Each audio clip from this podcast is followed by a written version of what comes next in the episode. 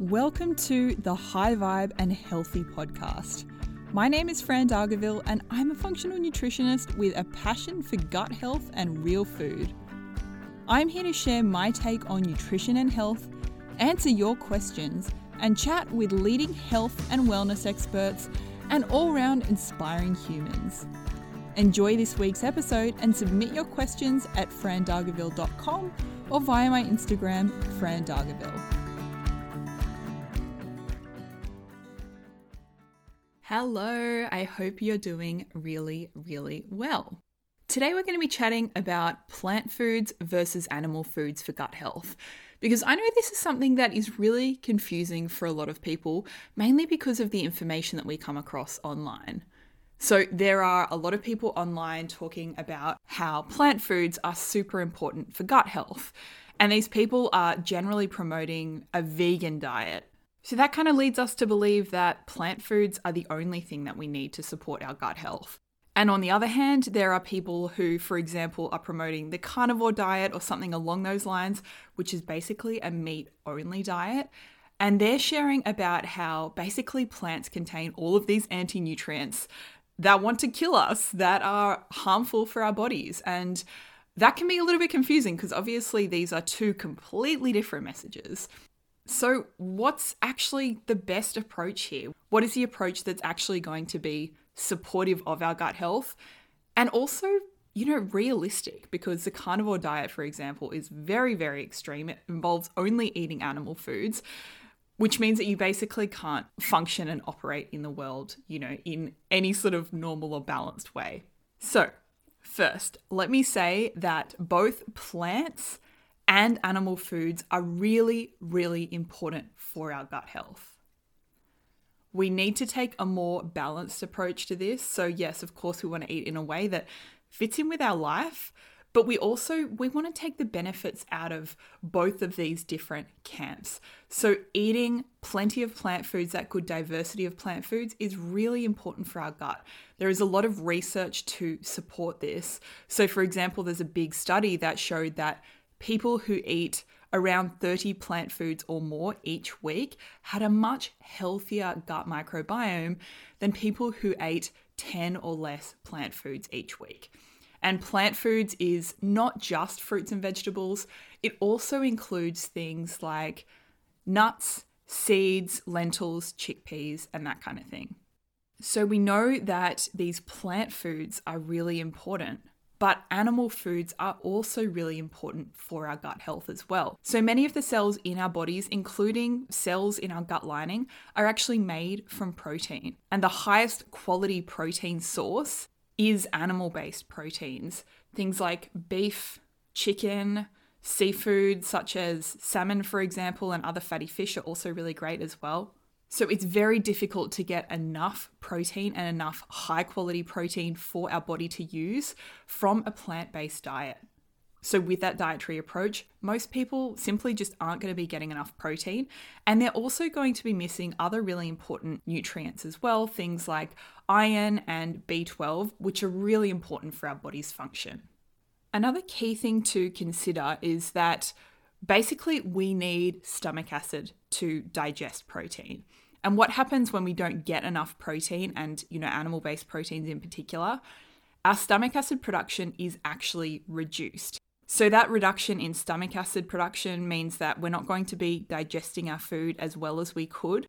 And that can also lead to, you know, consequences in terms of, for example, not getting the key nutrients out of our food that we need. Another big reason to focus on animal foods for gut health is a little bit more of an indirect one, but I'm often speaking about how having enough protein and high quality, easy to digest protein in particular is really, really important for balancing our blood sugar levels. Now, when our blood sugar is all over the place, say for example, we're eating mostly carbohydrate focused meals, even if those meals are just fruit and veggies, you know, obviously they're healthy things, but they don't stabilize our blood sugar in the same way that an animal based protein source does. So, when you're having these carbohydrate focused meals, even if they are healthy carbohydrate focused meals like fruit, veggies, that kind of thing, this can really spike your blood sugar and lead to these blood sugar crashes, which over time puts your body in a state of chronic stress. And that, in that indirect way, then impacts your gut health because we need to be able to shift into that relaxed rest and digest mode to properly digest our food. And if you're stuck in that fight or flight mode, you're not going to be properly digesting your food. If you're in that state of chronic stress, your digestion is going to be impacted. So we can see that both plant foods and animal foods are really important for our gut health in a number of different ways. Now, we'll talk about when both of these things can become more of an issue. I'm interrupting this episode for just a minute to share a brand new special offer with you. If you enroll in December to get started in one of my four month one on one programs with me, or High Vibe and Healthy Mama with Andisha to get started in Jan or Feb, you'll get a bonus $200 in high quality practitioner grade supplements. This way, you'll be able to relax going into the holidays knowing that your health is taken care of for 2023 and you'll have the perfect post holiday reset. Head to the link in the show notes or my Instagram bio to learn more and save your spot.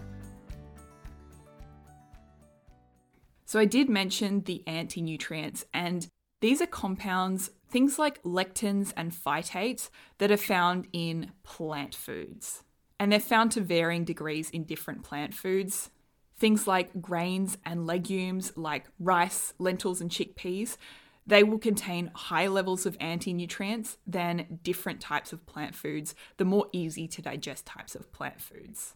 Now, this doesn't mean they're bad, but it really depends on the state of your gut and what's going on in your gut.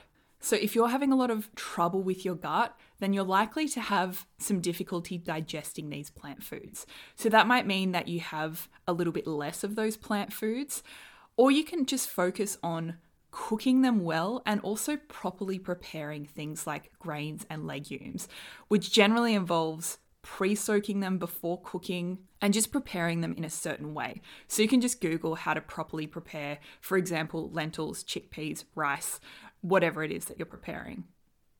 Now, you might find that that's not enough. So, some people do need to take a break from these foods that are higher in anti nutrients for a little while while they work on supporting their gut health.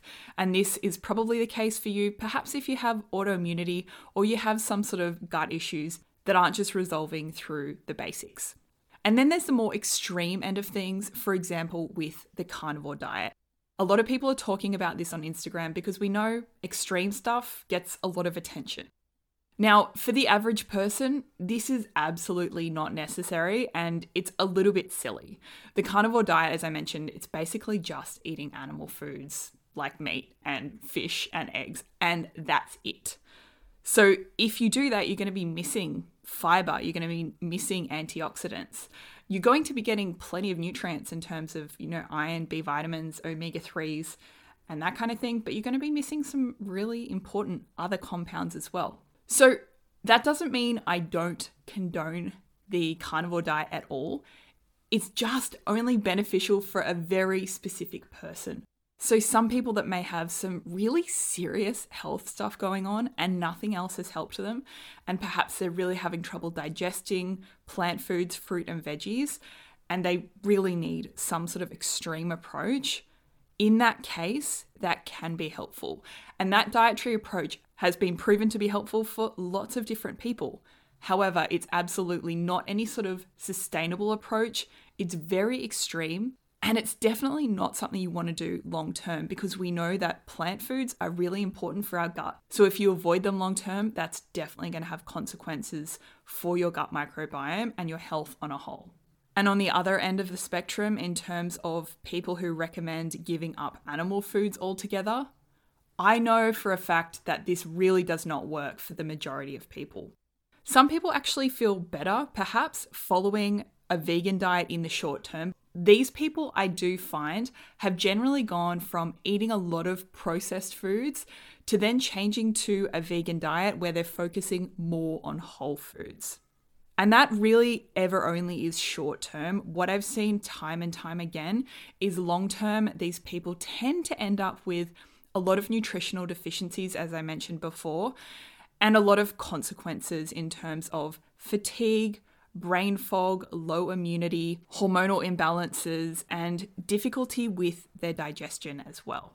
And I will say there are some people, very few people that I find who can do well on a vegan diet, but there are some people out there, and I do find these people are the ones that are very, very diligent. They're eating the highest quality food. They're definitely not going for any processed, fake plant proteins and that kind of thing. They're eating only the highest quality food. And they are very mindful of the nutritional deficiencies that they're likely to develop. And they're supplementing to avoid that.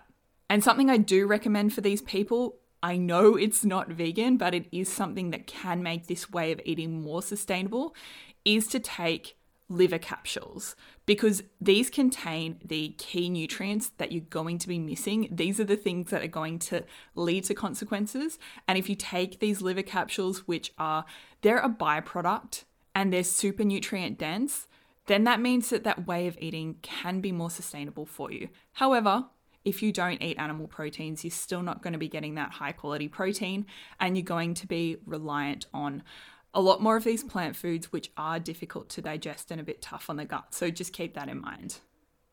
But I do want to share all the different options and everything with you because I want you to just be aware of what options are available for you.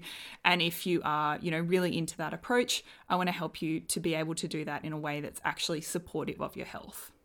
So basically, the whole message of this is firstly, we can understand some certain benefits from these specific approaches, but we can take a more balanced approach, and that's going to give us the optimal benefits for our health. So, for example, we eat a balanced, moderate amount of protein, including animal protein specifically. And my recommendation for that is around 25 grams of protein with each meal. And then we also want to eat plenty of plants as well. And we can do that in a way that's supportive of our gut health as well. So, focusing on more cooked veggies over raw if we're experiencing some troubles with our gut, and also properly preparing those plant foods to make them easier to digest as well. And the other thing I want to touch on before I wrap up is that too much protein can adversely impact your gut. However, I'm yet to come across any of my clients ever who have been consuming too much protein. So, this might be something that you have seen online as a claim and as a reason for focusing on more plant foods. But very few people are consuming too much protein. This is likely to only be people who, for example, are bodybuilders and they're eating five protein based meals a day. So I did want to mention that, but I really doubt that that's a concern for most of us. And if you're eating a serve of protein with breakfast, lunch, and dinner, around 25 grams, then you absolutely do not have anything to worry about. So I hope you found this helpful. If you have any questions about anything at all or anything you'd like me to chat about in a future episode, just send me a DM on Instagram. I would love to chat with you and have an awesome day. I'll catch you in the next episode. Thanks for joining me for another episode of the High Vibe and Healthy podcast. I hope you enjoyed it. If you'd like to chat with me about how we can work together to reach your health goals, head to frandargaville.com. To connect with me day to day, Instagram is the place to be. Follow me via my handle at frandargaville. And finally, please note that the materials and content within this podcast are intended as general information only and are not considered to be a substitute for professional medical advice, diagnosis, or treatment.